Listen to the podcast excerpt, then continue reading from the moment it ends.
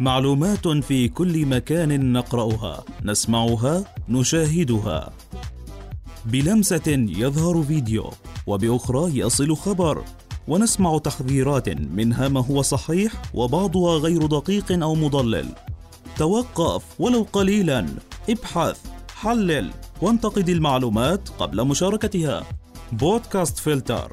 نبحث للوصول إلى المعلومة الصحيحة. بودكاست فلتر تنفيذ شبكة صدى بالتعاون مع مكتب اليونسكو في عمان.